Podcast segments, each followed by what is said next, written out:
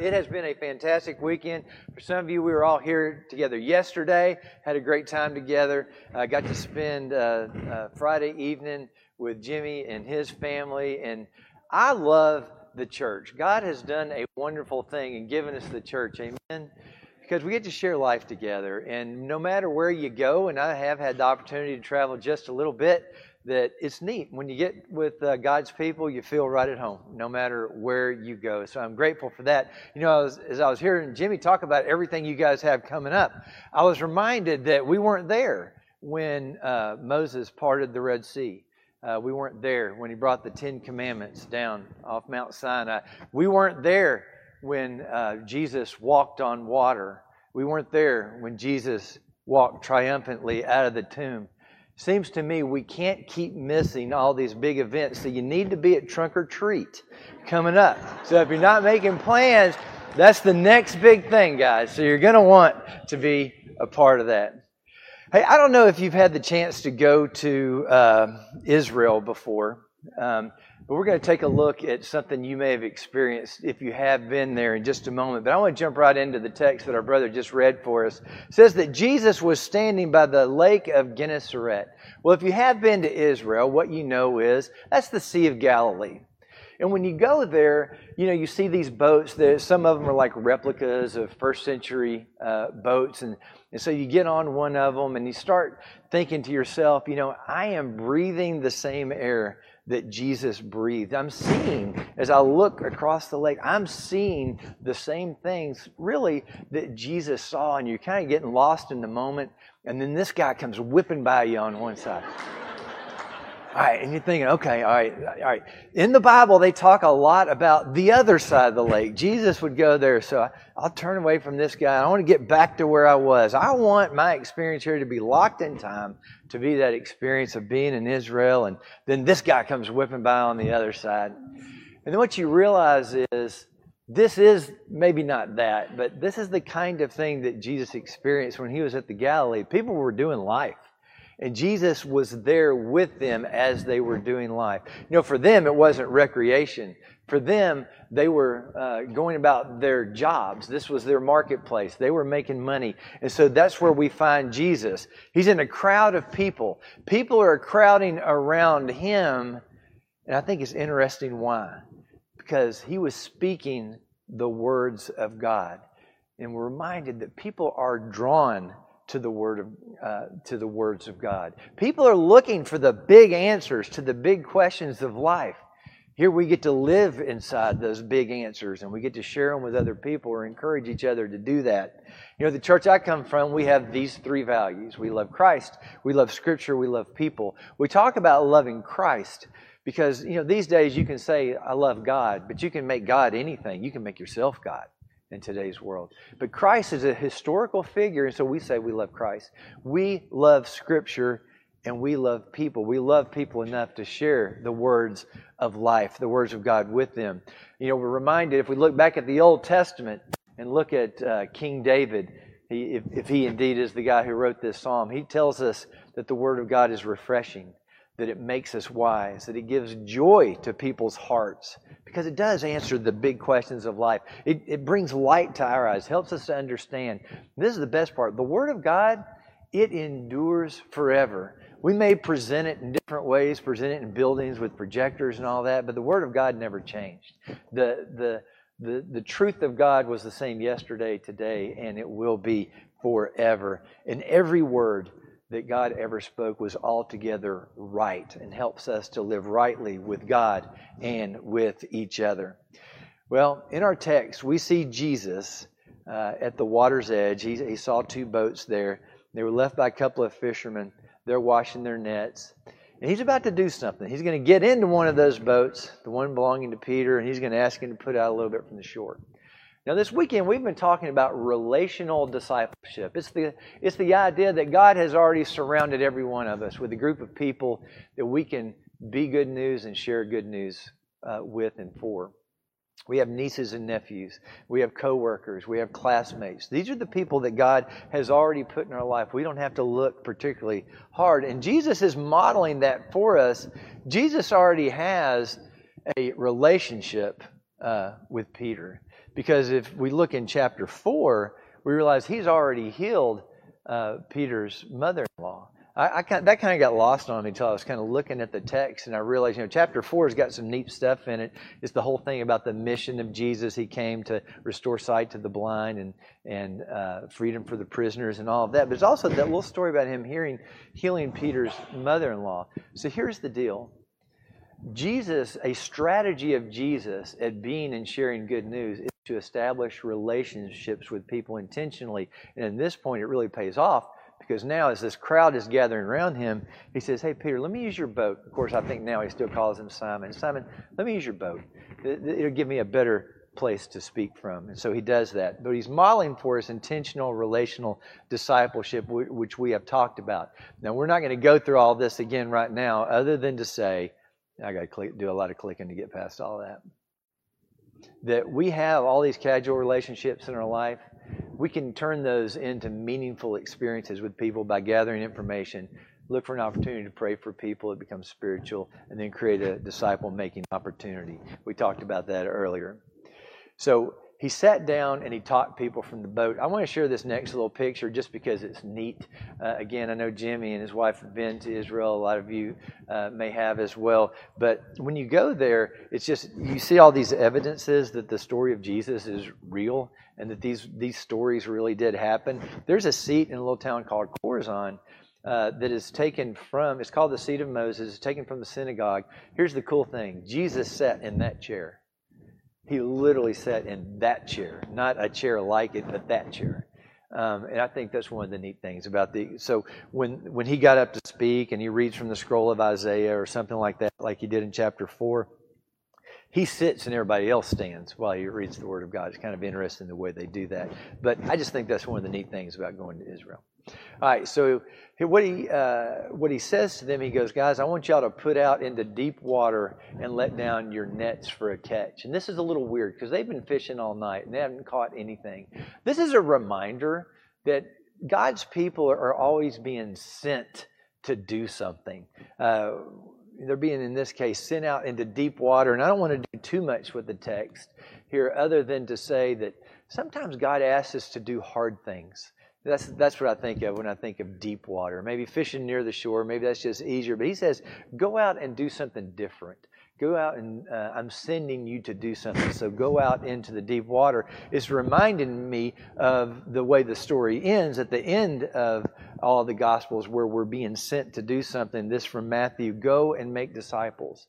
We're being sent to go and do a thing. You know, the Old Testament was a come and see kind of experience. It was, it was, hey, come to Jerusalem and meet with God. So you see, like the Ethiopian eunuch later uh, in Acts, you'll see him coming to church, and that's where he meets with God. But the people of God are always being sent out from the church to be the church in the community, to make disciples as we go. And I, I, want us to hear that challenge in the text this morning. I want this gathering to be what we've had as Leon led singing for us this morning. I want it to be a celebration of who God is and what He's done. I want us to be able to celebrate what God we've seen God do all week. That only happens when you own the mission of Jesus for yourself when you realize I got to equip me to go and tell somebody else about Jesus. I have the words of life. I've got good news. I can share that with someone. And Jesus sent me to go and do that. I want us to hear that call. In the Old Testament, it was come and see. And in our language, hey, just come to church. And, but in the New Testament, Jesus says, now, I, I like when you gather together, but I want you to go and tell. I want you to be good news all week long. So, He's told them to go put out into the, the deep water, and they say to him, Master, we worked hard all night, and haven't caught anything. But because you say so, we're going to let down the nets. All right, I think there's a few things we can pull out of uh, verse 5 here. One, kingdom work is really hard. They had, they've been working all night long, and they hadn't caught anything. If you've been a part of the church for a long time, you know we've had lots of trunk or treats and lots of different activities. And sometimes it just feels like, man, we're doing a whole lot, but you know, I'm I'm still waiting on the payoff. You know, for I know I've met a few of you guys who run and do things like that. It's kind of like running on a treadmill. You put in a lot of work, but it doesn't really seem like you get anywhere. But it's just a reminder: kingdom work is hard. It takes persistence and faithfulness to the commands and to the call of, of God. And in God's time, He will bless those efforts. Um, you know, I, I, learned this lesson in my first ministry job. I was whining about something, just something wasn't going the way I wanted it to. And so I was whining in front of our preacher's wife. And she said, Well, John, did you think church work was for sissies? And I'm like, Oh, wow. I guess I just sounded like, you know, I was too much whining on my part. But kingdom work is hard. But anything worth doing is hard, isn't it? Doesn't it take something from you? It takes an investment from you. It takes, you know, more than I just want to encourage everybody. Let's do more than show up. Let's be in it. Let's be part of the mission. Let's all join in this kingdom work together because it is hard and we need each other. I want to suggest this go out into deep water, suggest maybe we've been fishing in the wrong place. You know, I know churches, we all like it's all it's always nice when someone shows up that's really got it all together and maybe they come with a good job already and they can help contribute and do great things for the church. We're all fishing for those kind of folks, right? But who did Jesus fish for? I mean, Jesus got accused of all kinds of things for the people that he was hanging out with. I want to suggest to you the people who are open to hear the gospel are the people that are struggling. You know, people who think they got it all together, they, I'm not even sure, a lot of times they know they need God. But people who are struggling, people who are maybe going through a family crisis, these are all moments where God can use you as you bring good news into their life. They're the people open to what you're offering them, which is what you get to experience every day as being part of the kingdom of God. So I want to suggest to you that maybe there are parts of Melbourne that the kingdom of God just needs to come to. Uh, maybe there's uh, certain areas of the place where you work or the school that you go to where, you know what? This only changes when the kingdom of God reigns in this place. And so be that light, be that salt in that place. And we can talk about this afternoon different ways that you can do that. You know, I love the idea that trust is always the right answer. You know, there's a lot of scriptures that I don't know that I understand completely. I just trust that there's a truth in them or that they're right. Um, and I think there's some commands of God that I wish maybe didn't exist. But I honor them because Jesus said them or God said them. And I think that's part of what it means to, to become a follower of Jesus is you do have to learn to trust him because I think trust is always the right answer. I hope that the faithfulness of God has been so evident in your life that trust comes easy for you. I want to suggest there will come moments in your life where maybe trust comes hard. I guess I just want to share this that um, I, I, mentioned it in Bible class. I had a grandson that was born with special needs. It was the result of a car wreck. It didn't make any sense. My daughter was just driving home from church one day. Um, she it was actually she had stopped by to to grab some food because there was a ball game on TV that the that some folks were going to watch together, and she um, was pregnant at the time, and she just passed out while she was driving down the road, and she ran into a tree. Guys, that doesn't make any sense in any world. And so this child, my grandson, her son, he's born and he's in a lot of ways, you know, really non-responsive. We, we try to come up with, hey, he's really, he's smiling or whatever. He might be. I don't know if he is or not. I like to think that he is, but he's two years old now. God's blessing our family through him, but I am telling you, without trusting God, moments like that don't make a lick of sense. Um, but I do see what God's doing through Zeke's life. Um, he's bringing our family closer together. He's getting us focused on things that matter. Um, you know, uh, one of these days, I know in heaven there's going to be this good-looking kid going to come walking in, and he's going to he's going to say to our family, "Thank you for sticking my feet in puddles. I couldn't let you know how much that meant to me, but it meant the world. Thanks for singing Wheels on the Bus. I couldn't let you know how much fun that song was." But you got to trust God if you're going to survive moments like that. Everybody's going through something. Every family's got a story.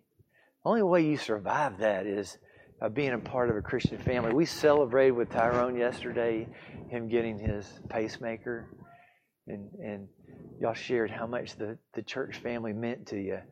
Look at what we have to share with each other, and look at what we have to offer to other people trusting God is the only way we we really enjoy life no matter what comes our way. And we can share that with other people. And so the answer is to say, I will. God's word always does demand a response from us. Like He'll say things like, go. Um, and we can say, I will, or, or we cannot answer that question. But I want you to know that God does reward our trust and that God's word always does demand a response. You know, when they, these guys in this passage, when Peter and James and John, uh, when they did what God told them to do, go out into the deep water, they caught so many fish that their nets began to break. I want to tell a quick story. Uh, the church that I come from, you know, there's a lot of folks that go there. So my point is not to say, hey, look at all these people that I go to church with. My point is to say, look at what God does when you kind of live, uh, answer the call that uh, I've been describing for us here. Uh, we weren't that big. I mean, we had some folks. Is our building. It's a nice building, and we were praying in this actual picture about this vision that we thought God had given us to become a disciple-making church, of really equipping ourselves to tell other people about Jesus. One of our strategies became let's start, let's plant a church on the other side of town. Uh, which is really weird to take a bunch of your people and send them to the other side of town because it seems counterintuitive. Uh, you're thinking to yourself, um, if we send a bunch of people over there, we just got smaller, right? Um, but as you know, when you do something like that, everybody gets really evangelistic. Now, I'm not saying this is a strategy you guys need to do. I'm just sharing the story of doing something that you weren't sure that you knew how to do. An example of fishing out in the deep water uh, of doing something that you're unsure about and just watching to see what God does. So we sent about 150 people to the other side of town. Okay, the, we saw empty seats when we did that, and we hated that. So it made us get really evangelistic. So folks in our church just started sharing Jesus with friends and neighbors. And so in 2017, we saw our church baptize more people than we'd ever baptized in the history of our church. The coolest part of that story, and I've shared it with Jimmy, is that our preacher didn't baptize anybody. Isn't that neat to think that we, we had this really cool experience and all these people were getting baptized, but it wasn't the preacher doing it. It was every member of the church. And it was so much fun because people would call me all the time and say, Hey, do you got a key to the building? We got a baptism tonight you know, we got we need to get into your building and things like that. So it was a real cool experience. So we planted this church, not knowing what we're doing. And I want you to know that that group right there, they they set up folding chairs and stuff for ten years in a uh, it's called the Agri Park. It's this this this building that we were able to use. God bless us that we're able to use the same building for the whole ten years. Uh, and now they have their own building, which is really neat. So we've got a church on the other side of town. And then we had so much fun with that. We planted another one, and then um, we started something over at the local college at our church. We started doing a service on campus. Uh, again, not knowing what we're doing, but seeing all these college kids start showing up. We had Spanish speakers, so we started a Spanish thing. Uh, we had Chinese speakers, so we started stuff for Chinese people to overcome our language barriers. I just want you to know that God rewards trust because we didn't know how to do any of those things that I just described. And so this is the picture where we're all together. And again, I'm not trying to say, hey, look at all these people. I'm trying to say, look what God did because we grew by about half again as a result of all of that when we all got together in one place. And it was really neat. And it was us doing something that we didn't know how to do. So I want to encourage you guys to just take a chance. Do something that you don't think you know what you're doing, but just answer the call of God. So they signaled their partners in the other boat. And so a lot of you guys I've met at a thing we call the New Day Conference, where we get to share some of these things. That just happened uh, a few weeks ago, and we'll get it on the schedule for next year as well. All right, here's the deal. So when Peter sees this, he's blown away by this big catch of fish. And I want you to know I'm blown away by what I've seen God do uh, as we went out into deep water. And so the temptation is to say, don't use me. I'm too sinful. Surely I don't get to be part of this story, which reminds me of Isaiah, who, when he saw God seated on a throne, he says, Woe to me, for I am a sinful man, and I'm and the people that I'm surrounded with, we're all sinful. We don't deserve to get to be a part of God's story in the way that you're letting us do that. But what does God do? he redeems him. He, he touches his lip with the hot coals or whatever. In, in us, Jesus Christ has redeemed every one of us. And so his response needs to be our response, where he just say, Here I am, send me. Because when we become aware of God's presence and what he's doing, we're reminded of just how awesome he is. And then we, we hear the invitation and we respond, Here am I, send me. We get to be a part of what He's calling us to do. So the challenge is for all of us, individually and as a church, to do something so big, do something so crazy that only God could have done it. Don't be scared to dream big. We have this weird dream to plant 60,000 churches. It doesn't make any sense. I don't know if we'll ever plant 60,000 churches, but in the last 10 years, we've planted 1,800 churches. Um, I don't know how that happens unless God just takes the reins to do that. Um, and so I don't know what dream God's putting on your heart individually or as a church, but I will say, no matter what crazy number or whatever you come up with, and as we were reminded yesterday, it's not all about numbers. I'm just using these to illustrate a point. It's not all about numbers. It's about you becoming what God wants you to be individually and then witnessing to what God has done in your life. That's what the call is really all about. But do something so big that you don't get to take credit for it. God's the only one that could have done that.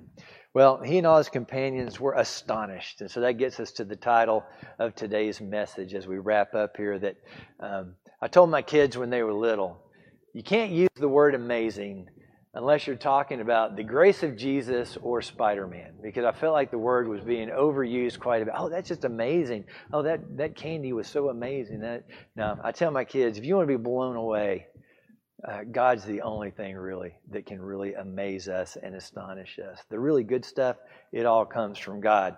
So then he said to Simon, I don't want you to be afraid. I want you, uh, from now on, you're going to fish for people. I'm sending you out on a mission. So they pulled their boats up on the shore and they left everything and they followed him. If you're like me, when you read these things, it's like, man, that happened quick. In this case, in what, just 11 verses, they go from fishing to now all of a sudden they're leaving, other versions will say, they're leaving dad, Zebedee, he's over here in a boat. James and John are just saying, hey, dad, we're going to go do this other thing now. And it just seems like, how does it happen that fast? Well, it really is rooted, this is the Matthew version, follow me and I'll make you fishers of men. It really is rooted in this whole Hebrew education thing. And, and you can see at different ages, the rabbis would ask you to do certain things. And if you were really good, they might train you to be a rabbi as well, a teacher as well. But if you didn't pass the test, they would say, well, go and pursue your father's trade. Well, we know that what happened with Peter, James, and John, particularly James and John, because they're in a boat with their dad. So at some point, a rabbi looked at them and said, You know what? Nice try, but go and pursue your father's trade. But Jesus, a rabbi, said, Come and follow me. Uh, they have been skipped over, but not by Jesus. Nobody gets skipped over by Jesus, right?